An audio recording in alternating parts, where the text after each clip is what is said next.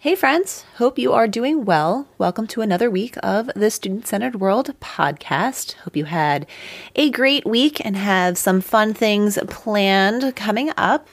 Today might actually help you with those plans when it comes to school.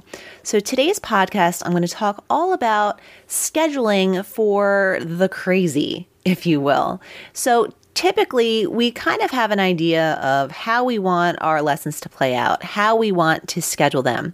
Whether you believe in backward design or you go day by day or you just plan out your lessons by week, everybody sort of has a system on how that works. But lately, when you're adding in the digital elements or the online elements or the half the kids are on Zoom and the other half are in the classroom or whatever scenario you have before you, it gets a little bit tricky to figure out the best way to schedule that is benefiting all of your students. So, when all of this first started happening, and obviously what our school year was going to look like changed, every teacher that I know was trying to figure out some sort of a system that was going to work for them. But one of the things that got a little bit lost in translation was how to make it not only work for you, but your students as well. Now, there's so many people out there, and I'm not even going to get into this because it frustrates me, that says that we're doing our kids such a disservice right now and they're falling so far behind. Honestly, that couldn't be further from the truth we're the ones that set the benchmarks. We're the ones that decide what is appropriate or not. And if the systems are in place in the classroom, especially kind of with what I'm going to talk about today, nobody should be falling behind. And if you are focusing in on the student centered element of all of this, you're picking up on any students that might be faltering a little bit and can come up with plans for those particular students. Now, I know there's all kinds of elements that are in the mix right now. If you're virtual and you have students not logging in, so on and so forth, but that's something that I'm going to be talking about another day. Right now, I want you to kind of wipe all of that off and just think about what is the best way to be scheduling out what you need to teach your students, given all of the hoopla, the potential change in the hoopla, and what that could look like to again make your life easier and make your students' lives more beneficial. Welcome, welcome to the Student Centered World Podcast, where we talk about all things hands on teaching and keeping your energy and sanity in the classroom. This teacher turned consultant is making it her mission to help as many teachers as possible become the best version of themselves and keep their passion for teaching on fire.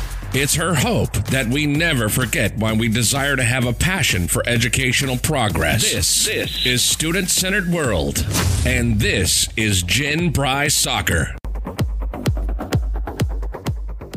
So, there are a lot of different scheduling options out there, and the potential for them to change is almost inevitable. When you're looking at altered scheduling, like a lot of schools are doing, our particular county, the younger grades are doing two days in class and then three days digital. And then our high school is doing one week in and then two weeks digital. And the kids are split into different cohorts. So the numbers are down to at least 50% capacity, if not a little bit less than that.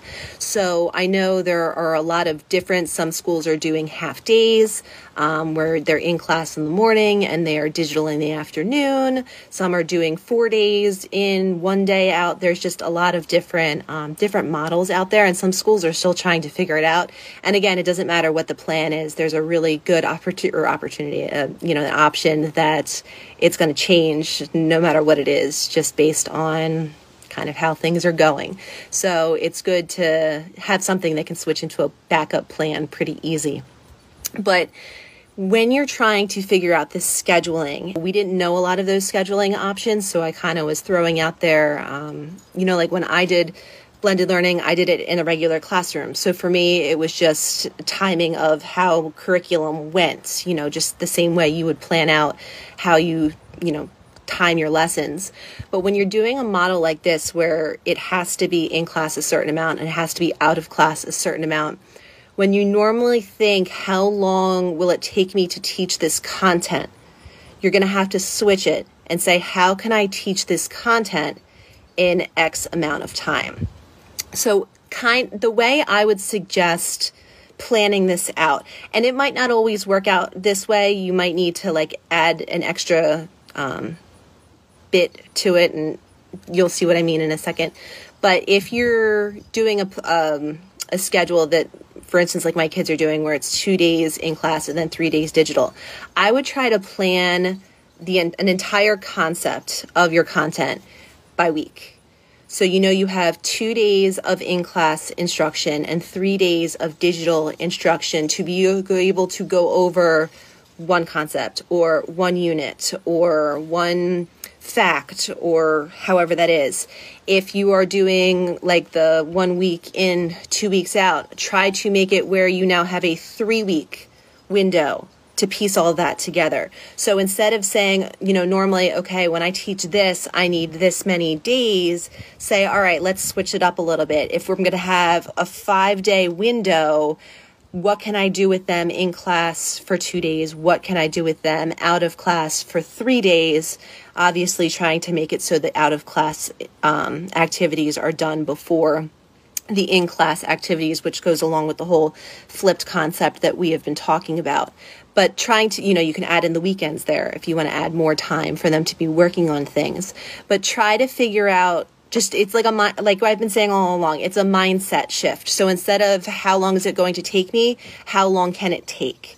So figure out what your best window is for a concept because it's the same thing that we talked about before you know if um, you have a break coming up you want to try to get all of the information in before the break because if you have a week or two weeks or whatever it is off, when you come back to try to continue on, you're going to have to do a little bit of, of refreshing. And it's just easier when you have that, that window and it gets into be more of a routine. The kids know, okay, when we start going back home for the next however long it is, we know we're starting something new. Or when we come in, we're going to be finishing what we started before it creates an element of routine, which is one of the main things that we have to be doing right now because it does seem like it's sort of it's all over the place and we know that and it can change and if you're doing it where you're in class and out of class and you shut down and you go all digital, it's still not a big deal because you just keep going with what you're doing, but your in class stuff, like we talked about the other day, just changes. And then when you go back in the classroom all the, the whole time, you can still keep doing this. You know, your elements at home, you come back into class. You know, the way I did it, um, I had mentioned before, I taught high school history. I would have it so they would have an Edpuzzle that um, would encompass pretty much an entire unit. So that's their background information that they would have to complete. And they would normally have a week, a week and a half. I would give them an extended period of time to do it. And it had to be done by a certain day. And then we would get into projects and, you know, hands on stuff and debates and everything once that time was up. So I did it as regular homework, but just a different than the regular homework, like a traditional homework model would be as where, you know, you're doing it before. And this is stuff that that we've gone over. I'm not going to beat a dead horse here. But again, it's just sort of a, a, shifting. You can't try to plan the way that you would plan a normal lesson or all in the classroom.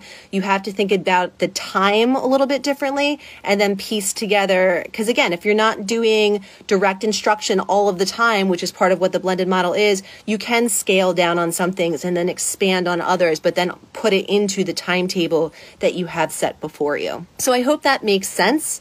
If it wasn't really clear or, um, you know, you're hung up on, on part that or whatever, make sure that you ask, you know, no big deal. Uh, I've gotten a lot of emails lately. So on that note, I will let you go. I will let you think. And if you have any questions or comments or thoughts or whatever in the meantime, comment. You can send me an email, send me a message. Happy to help out. So enjoy your day. Hopefully, you're doing something relaxing or fun uh, tonight socially distance always. But um, enjoy that. And I will see you again next Saturday at 9 a.m. Eastern Standard Time.